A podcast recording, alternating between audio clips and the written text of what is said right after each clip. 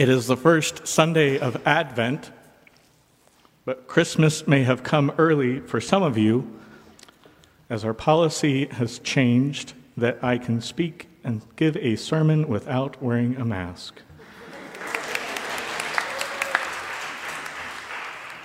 Not just me, all of our preachers, uh, and Rachel will talk about that in her announcements. Um, today's gospel is quite the alarming gospel.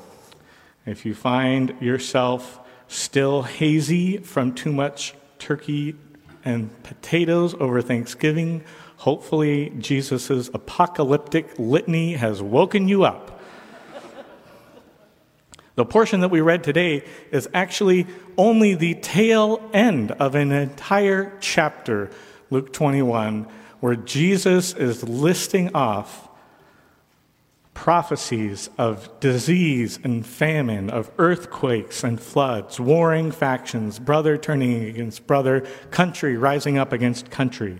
Jesus is actually pulling quotes from and referencing all the great prophets Jeremiah, Daniel, Isaiah, all the greatest hits.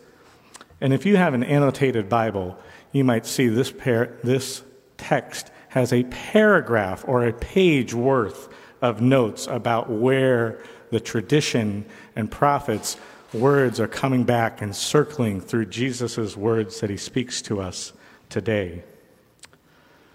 However, there's one line that stuck out to me as a bit curious when Jesus says, This generation will not pass away until all these things have happened. Well, that generation has passed away. None of them are here. In fact, many, many generations have passed away. So, what are we to make of this statement that Jesus says, This generation will not pass away? Was Jesus wrong?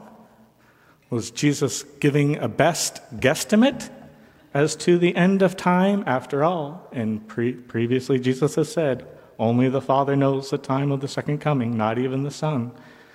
So maybe we should be a little bit easy on Jesus with his timing if we feel like he's off. No, I think that Jesus means something different when he says this generation will not pass away. And when we lean into that, we can see how Advent anticipates, proclaims, and heralds God's love in breaking into our lives. Now, predicting the future is really a low stakes game. If you want to predict the end of the world, it's an easy thing to do. Pick a date January 1st, June 1st, whatever you choose. If you're right, hey, you're right. And if you're wrong, hey, it's not the end of the world.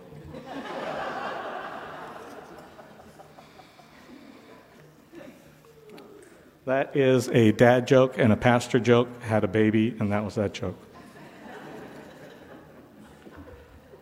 Jesus is not predicting the future. That's not his intent when he speaks about these things happening until the end of the world. By speaking of destruction and terror, of despair and sorrow, Jesus is showing that he knows what it's like to live in this world. He is fully human. And when he quotes scripture, he's not just showing that he knows the traditions and prophets, but he's showing that he knows the history. Jesus knows the destruction and devastation, the ruin and the rebuilding and the falling into ruin again, the pain and trauma endured by his people, God's people, throughout the ages. Jesus is also speaking about his own present time for he and his audience are living under oppressive occupation, exploited and betrayed by religious and political leaders.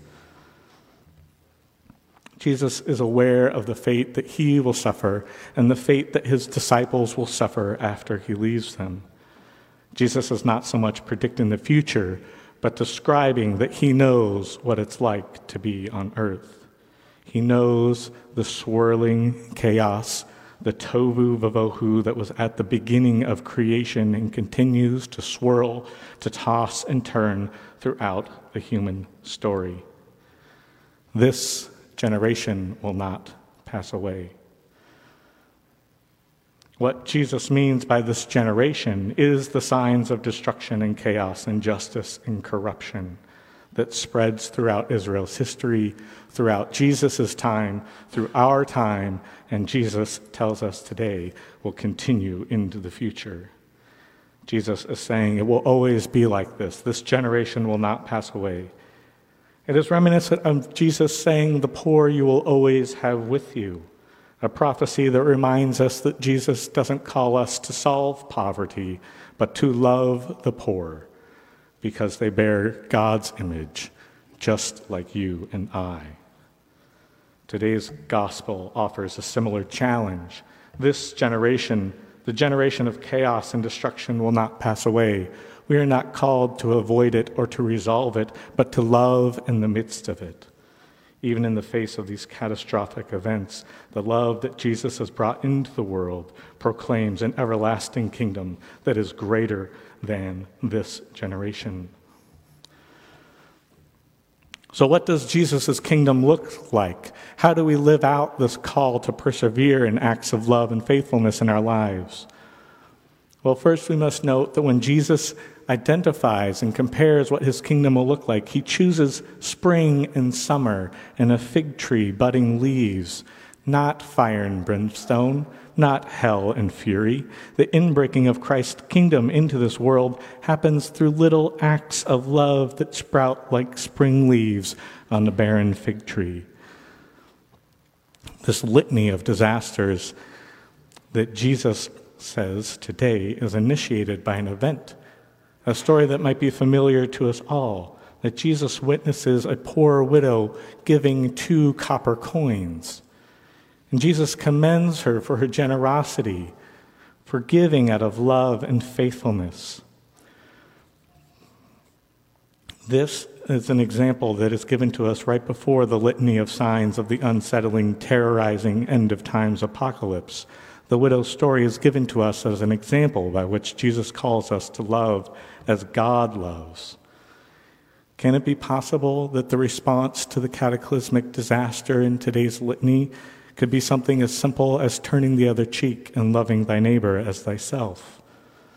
Jesus says yes. In fact, this is who you are made to be. You are made in the image of God, and God is love. So, in the face of disaster, love like God loves. Jesus' final command is to stand. Now, when these things begin to take place, stand up, raise your heads, because your redemption is drawing near. This command to stand is nuanced. It is a verb that is only used one other time in the whole Bible to stand. It does not mean to stand your ground. Jesus is not calling us to take a defensive posture against an onslaught. Jesus is not calling us to stand trial, to give a testimony or an account of our life and how we lived it at the end of times. The word for stand was only ever used when Jesus encounters the hemorrhaging woman, who Jesus says, Stand. Jesus heals and tells her to stand. Your faith has made you well. The hemorrhaging woman was bent over, suffering for 12 long, lonely years, and out of faith, she reaches out to Jesus, and he heals her. She is no longer hunched over. She is free. She is relieved of her burden. She's free to be fully herself, to stand, to be who God made her to be. Amidst her suffering, she acted out of faith and reached out to Jesus, and Jesus healed her and told her to stand just like Jesus tells us to stand in the gospel today. The hemorrhaging woman bookends the litany, which was begun by the widow giving copper coins. And the widow and the hemorrhaging woman are doing it right, living in the midst of chaos, but persisting in little acts of love and faith, living into the image God has made them in. And through these acts of love, they are letting the kingdom of Christ break into their world and their lives. And this is the gospel that we heard today.